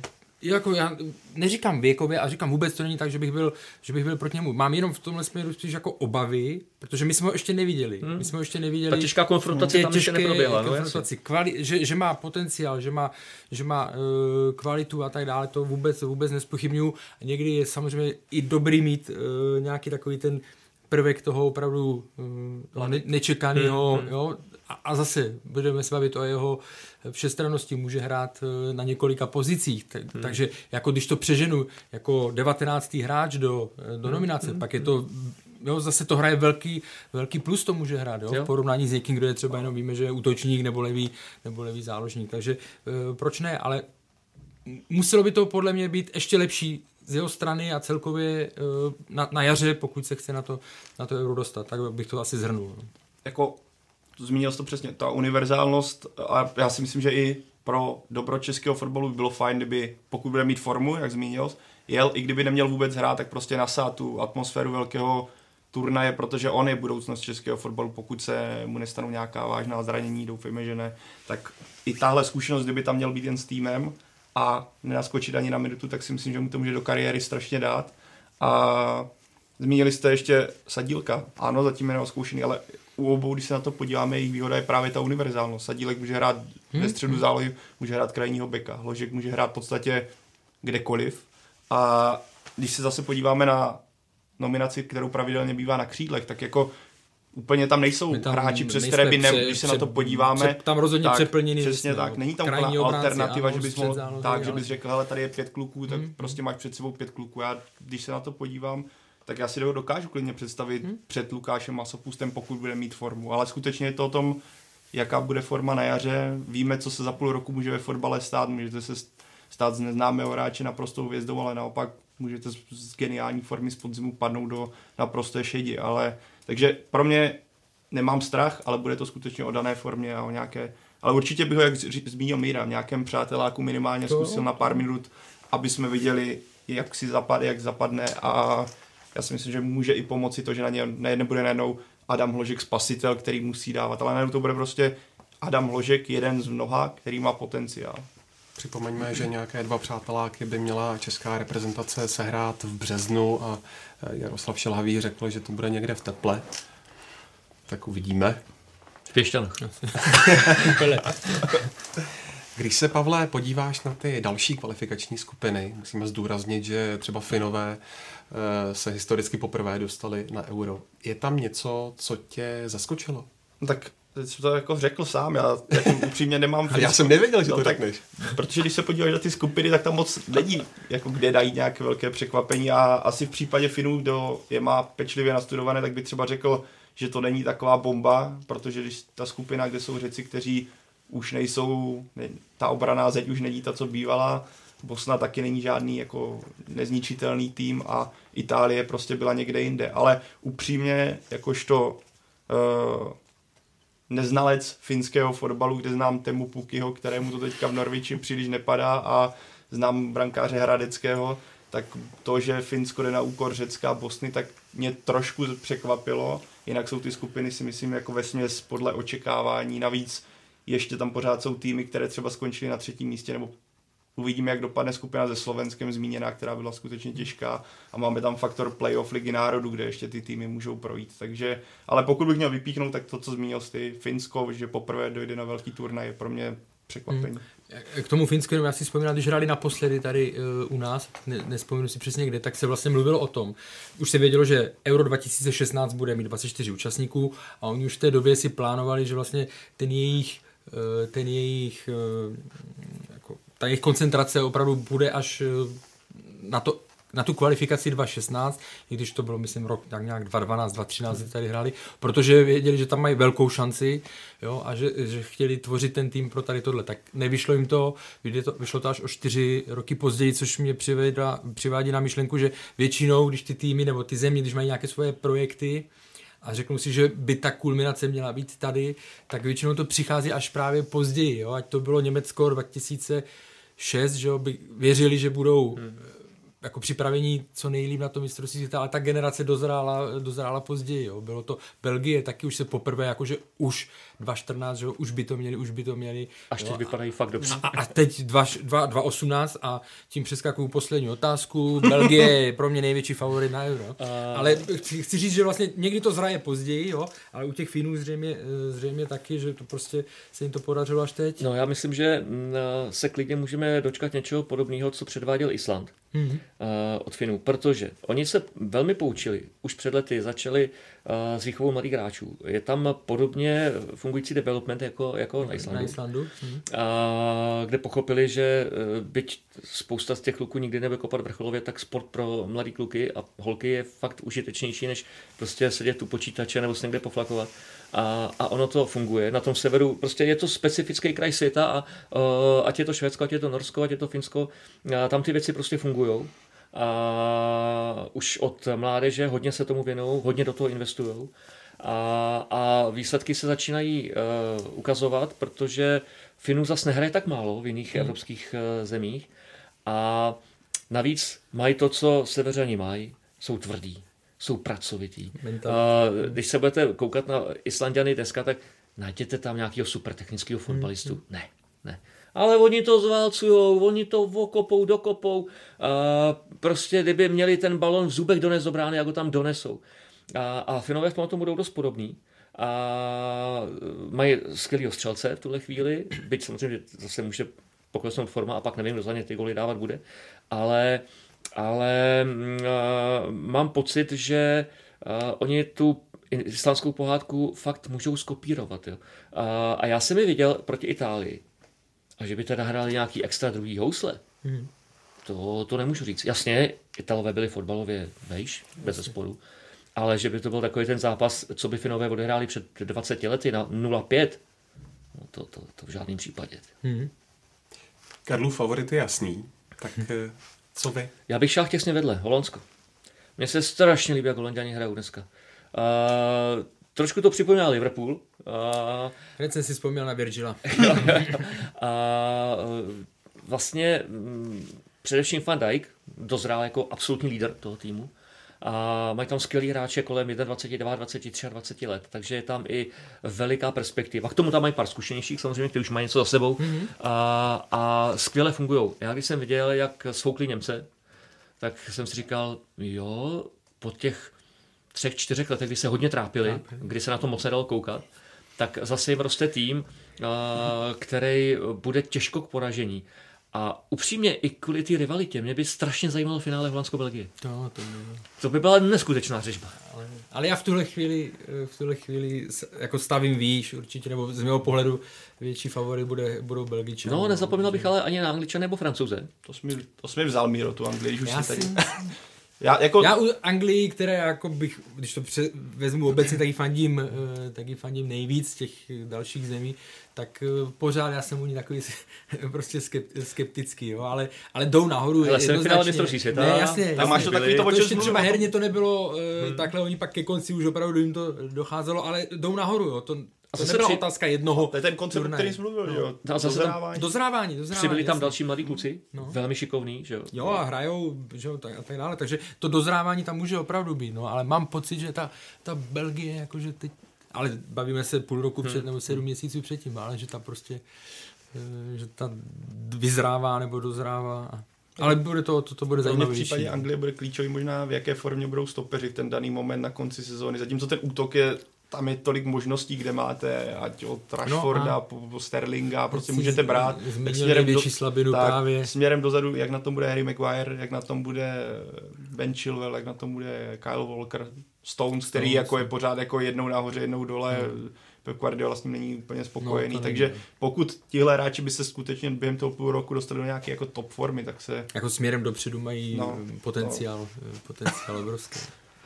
Ale jako tohle samo o sobě to, že no, nezmiňujeme pouze jako jeden tým všichni dohromady, ale zmiňujeme třeba tři, čtyři možnosti jako evokuje to, že ten turnaj může být strašně zase zajímavý. Mimochodem, když jsme se bavili o dresech, teď jsem viděl Holandsko, jak hrálo uh, v Severním hmm. Irsku, ta oranžová kombinace, to je tak nádherný. Úplně jednoduchý, pak tam dají černý, černý znak k tomu a úplně nádhera. V našem případě tak jednoduchý. Tak no. Zelený dres, tak na to černý znak hraješ. No a já ještě připomenu, že se losuje eh, příští sobotu 30. listopadu a eh, to losování, které proběhne v Bukurešti, tak odvysílá živě ČT Sport od 6 večer.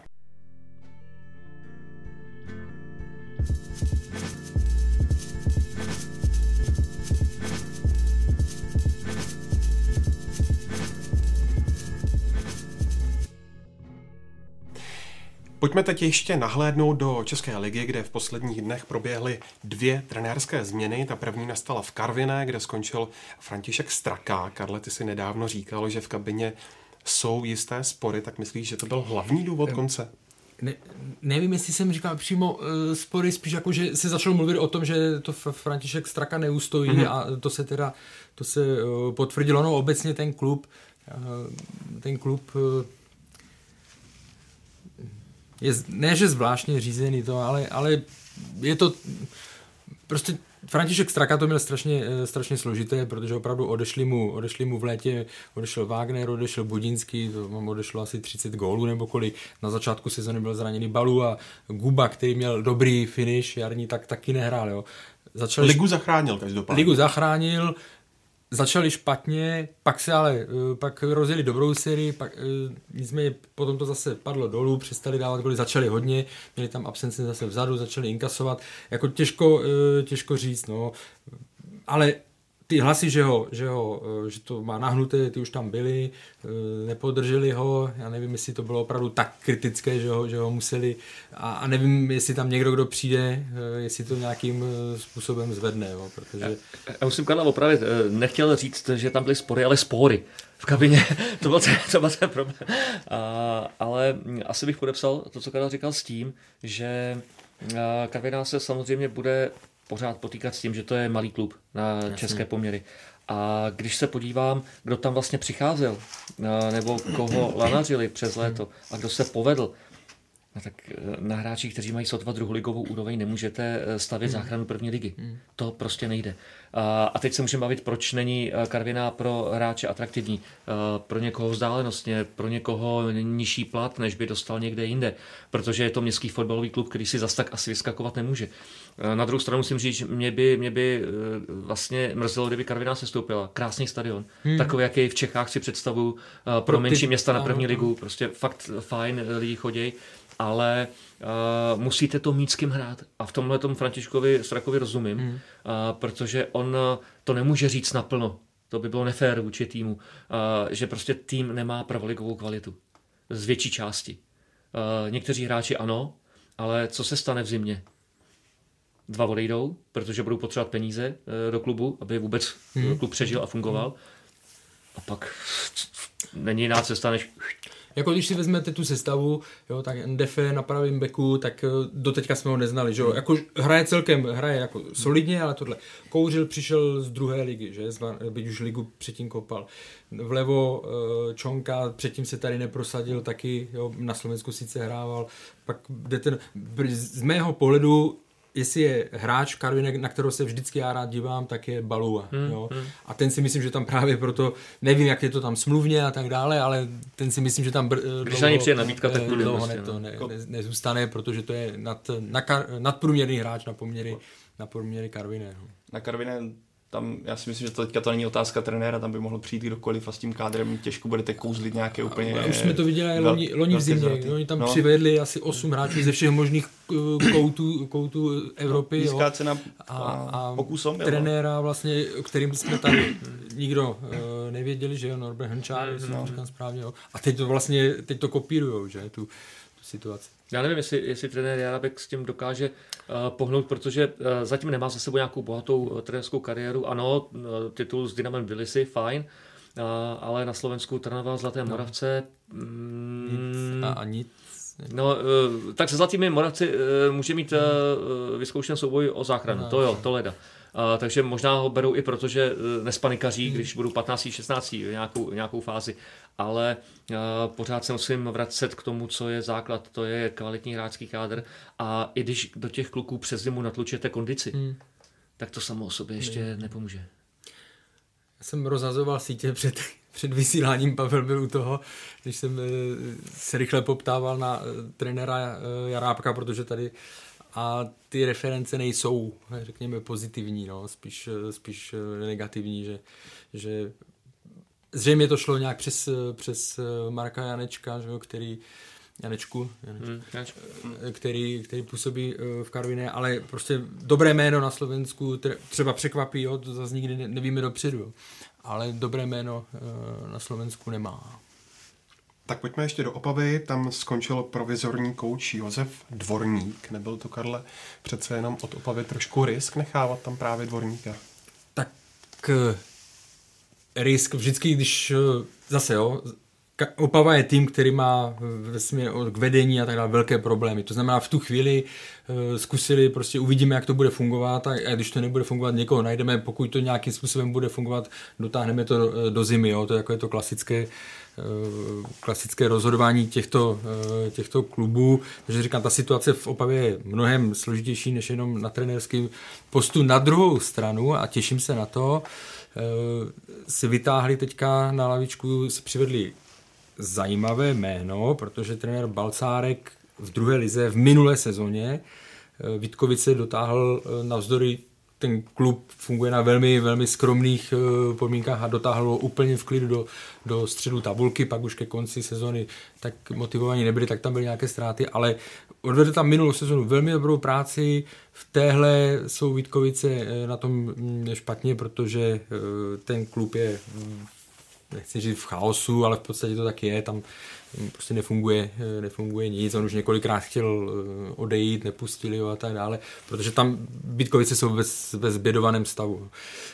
Takže to pro ně bylo složité a teď má velkou šanci a sám jsem na to, sám jsem na to zvědavý, protože říkám, v té minulé sezóně odvedl velmi, ty výsledky byly z pohledu Vítkovic velmi dobré. O něm jdou právě reference, že je dobrý do kabiny, že umí pracovat s mladými hráči a ona je dobrá zpráva podle mě ze strany Opavy, ono když končil trenér Kopecký, tak Opava právě měla zájem o trenéra Balcárka, pak zůstal Josef Dvorník, ale to, že ten zájem v podstatě ustálila, že to nebylo jako nějaká zálož, nebylo nějaké záložní řešení, ale skutečně se upnuli s tímhle směrem a měli jasnou ideu. V tom já vidím pozitivum a další pozitivum vidím v tom, že trenér Balcárek dlouho zná druhou ligu, právě hrál tam nebo působil tam ve Vítkovicích a teď víme, že Opava nemá příliš mnoho peněz, aby si kupovala ty nejlepší hráče z první ligy, nebo řekněme nadstandardní hráče z první ligy. Já si myslím, že by mohla pro Opavu být právě cesta vybírat ty hráče z druhé ligy, které právě trenér Balcárek viděl. Začalo se mluvit o tom, že by mohl přijít Hladík z Líšně, Šindelar z Ostravy, který teďka příliš nehrává, on totiž je zná dobře ze Sigmy, kde dřív působil, takže tohle třeba cesta si myslím pro Opavu, že on který dřív, tohle je vlastně jeho první vlastně prvoligová štace, bude to jeho premiéra v nejvyšší soutěži, je to riziko, ale on zná kluky, kteří právě třeba hráli níž, kteří mají potenciál a pro Opavu si myslím, že tohle by mohlo být naprosto zlaté, že s ním pod ním hráli, ví co čekat, on ví co čekat. On mluví o tom, že chce hrát jednoduchý nátlakový fotbal. Já si myslím, že je to správná téhle době je to ideální řešení, protože kdo... Určitě to dává větší logiku, tak, než třeba ta karvinská, karvinská cesta, jo, protože ten fotbal zná, jako myslím ten region zná, tolik Janábek se bude muset hmm. se vším seznamovat. No, já si pamatuju trenéra Baclárka ještě jako hráče, že jo, dlouhá léta, a, takže a, vím, že a, na tom příště dokázal něco odvést, A je to pro ně určitě pozitivní, že má tolik ligových zápasů odehraných, protože tím pádem se velmi lehce vžije do duše fotbalistů. Ale tak to měl Josef Dvorník taky konečně. A, ale a, já zase bych se na to chtěl podívat ze širšího pohledu, a, protože Opava samozřejmě, e, tak jako Karviná, má jeden problém. E, nemůže přitáhnout žádné velké trenérské jméno. Prostě na to nejsou peníze. A buďme upřímní, tak to prostě je. A to, mnoho trenérů si radši počká na jinou štaci, než aby šlo, řeknu, za třetinu toho, co by dostali jinde, aby šli do Opavy do, do, za polovinu, nevím. A, ale a, pro oba tyhle kluby, o kterých se teď mluví, Karvina, Opava, by přece i ta současná situace měla být jasným impulzem toho, aby začaly daleko líp pracovat s mládeží. Protože malý kluby typu Opava Karvina přece musí profitovat především z toho, že budou vychovávat hráče, které budou prodávat do Ostravy, do Olomouce, do Slávie, do Sparty, když budou dobrý. Eventuálně rovnou ven, třeba do Polska, tam určitě budou výborný kontakty. Že? A, ale tohle je podle mě to, co by je mělo zajímat teď v první, v první fázi. A neměli by až tak myslet na to, co bude zítra. Ale co bude za tři, za čtyři, za pět, za šest let. Jo. A, a nevím, jestli tam tahle vize teď je vůbec nastartovaná. A podle mě je to veliká chyba. Jo? Teď Karel říkal něco, co já jsem třeba nevěděl, že Vítkovice jsou na tom tak špatně. Hmm. No dohá je, tak ale proč teda někde, něk, někdo z těch ligových klubů nechce, nechci jít sfuzovat, ale úzce spolupracovat s těmi kluby. Třeba tam jsou dobrý, šikovní mladí kluci. A třeba tam je nějaká akademie, nebo respektive dobrý vedení juniorů dorostu. A dá se tam najít pár kluků, kteří za rok tu ligu můžou hrát, za dva. A než uh, pořád přemýšlet, uh, koho koupíme do toho Ačka, tamhle ze třetí ligy z Polska, no to, to, mně to přijde strašně nekoncepční. Takový to řešení od řešení. Místo toho, aby tam byla jasně daná linie, jak se klub bude vyvíjet v nejbližších x letech. Mm. A to, jestli nepřišlo, tak před lety, před třemi, tak je to samozřejmě obrovská chyba. A te, všechno to vlastně vázat jenom na ten profesionální fotbal, na ten první manšaft, to je katastrofická chyba, která se zle nevyplácí. Oni tam mají samozřejmě konkurenci velkou baníku, že ve chvíli, kdy někdo je šikovný, tak ten většinou v tom regionu, i když je to někdo z Karviny z Havířova, tak uh, všichni tam tíhnou uh, jako k baníku, teď nemyslím Opavsko, protože to je rivalita. Jasně, ale nemůže tam mít ale, každý. Ale nemůže tam mít každý. A, a můžeš třeba... si ty hráče smluvně zavázat v 15 Jasně. Jo, ale ne, tak jako, samozřejmě je to jedna, je, je to jedna, jedna z cest, protože jinak, my jsme se o tom bavili, když tady byl Dimi, uh, Dimitrij, že jo, mm. vlastně z Dukly, jo, že uh, on to zmiňoval, že ta Karvina vlastně to bude lepit každý rok, já jsem jakože to je pravda, že to není úplně pozitivní ten, ale zase jsem to bral z toho pohledu, že eh, když se na jaře zachraňujete, tak nemůžete říct majiteli jako trenér, hele, teď se stoupíme, ale za dva roky to vybudujeme a bude to fajn. Jo. Ale i vidět, že prostě ta Karvina eh, se v tomhle směru jako eh, nepoučila, že jede furt v tom stejným, no, furt v tom stejným má změna trenéra, v zimě budou noví hráči, asi nějaký zase to protočí a pak se uvidí, jestli to... No, ale víš, to, to, to, co jsi říkal, já si právě myslím, že uh, osvícený majitel klubu nebo akciová, uh, teda nějaká ta uh, správní rada, uh, by tohleto naopak měla říct nahlas, říct ano, Uh, za každou cenu teď nebudeme lepit ten první manšaft, no, protože buď spadneme letos nebo, nebo příští rok, je to úplně jedno. Ale... Uh, tak uh, pojďme pracovat na tom, ať se do ligy co nejrychleji zvrátíme, třeba za dva roky, ne hned, ale ať to má jako koncepci, ať je to postavený pokud možno na regionu, na místních odchovancích, hmm. ať eh, to pro ty kluky něco znamená, hrát druhou a potom první ligu za Karvinou, Uh, a na tom můžeme budovat. Ať je tam nějaký vztah, protože on je to problém i pro diváky, protože když jim tam každý půl rok přijdeš hmm. 6-7 lidí, kteří vůbec neznají, hmm. netušejí, hmm. uh, tak jak, jak se budou identifikovat? Hmm. Když to budou hrát kluci od nich, z vedlejší ulice, jo, který tam hráli za dorost, za Včko, a teď hrajou ligu, tak to přece budou prožívat úplně jinak, ty hmm. místní. Tam je akorát riziko, že vlastně ti nikdo negarantuje, že za ten rok a ještě při zúžení těch eh, hmm. sestupového postupového klíče, že ti to někdo jako garantuje, že, že se to hnedka povede. Jo. Budějovice eh, taky čekali dlouho, byť oni ty první dva roky skutečně nebyli připravené, takže se nikam, nikam nehrnuli, ale tak jim to trvalo. Ale podívej se, jak jsou to a teď, teď jo, mají tam šikovný jo, mladý kluky. A teď je otázka to, si říct, jestli chceš prostě třeba čtyři hmm. roky hmm. Uh, čekat a pořád ten výsledek nevíš dopředu, že, že se ti to podaří skutečně, skutečně vrátit. Jo. Ale Takže... zase tou první jsou, je to jenom černá díra. Kam si peš peníze, který někde vyšťáráš hmm. s největším možným úsilím a víš, že je stejně leješ do kanálu. Tak to ať se hraje radši dobrá druhá liga, ať vychováváš kluky, na který se budou lidi chodit koukat. Já vím, že současní eh, hráči nebo současní funkcionáři eh, tohle neslyší rádi a budu se myslet, že Bosák se normálně zbláznil a chuťte na něj síť. Ale uh, upřímně řečeno, mm, to, jak se to děje teď, to je fakt cesta do hrobu a nemůže trvat dlouho. Prostě nemůže to taky může skončit tak, že ten klub bude no. hráč jako divizi. Pak to bude sešup velký, že? Potom. nebo může být, může být velký sešup. Tak pojďme skončit nějak pozitivně, když jste nakousli České Budějovice, tak ty zrovna v pátek uh, ČT Sport dává, hmm. protože hrají na Spartě, je to po dlouhé době ligové utkání Sparty, která Česká televize vůbec dává a ty ho komentuješ, Míro. Hmm. Tak co toho utkání očekáváš? Já jsem na to nesmírně zvědavý, protože tam uh, vlastně se rozehrálo několik příběhů, už prvním utkáním v Budějcích Sparta, potom pohár a navíc Budějkám to lepí v poslední době, Uh, a mně se i líbí, jak hrajou, uh, bez bázně a Hany. A teď myslím, že do Sparty, teda na Spartu nepojedou prohrát. Jo, že si ukázali, že to jde, že umí dávat góly a že Sparta je tým velmi psychicky křehký. I když si myslím, že to, co Sparta hraje, je o dost lepší než na začátku sezóny. Taktického, technicko-taktického hlediska. Najednou mám pocit, že hráči vědí, kde se mají pohybovat, co mají hrát, kde mají být, takže s tím si asi trenéři fakt dali práci. A bohužel pro Spartu to třeba vydrželo jenom poločas v Jablonci. Jo, ten druhý, to byl chaos najednou. Najednou hmm. se to vrátilo starých kolej.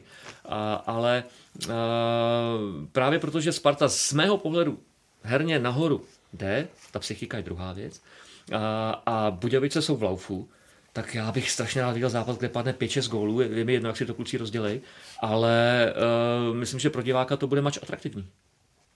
Jo. Já jsem si vzpomněl na jeden zápas Sparta České Budějovice 0-4. Eh, to byl pohár a to byl jeden z nejhorších sportu, jako novinářský zážitku pro mě. Já jsem tam šel, že napíšu 15 řádků z poháru, že Sparta vyhraje prostě pohár. Jsi to napsal doma už, jo?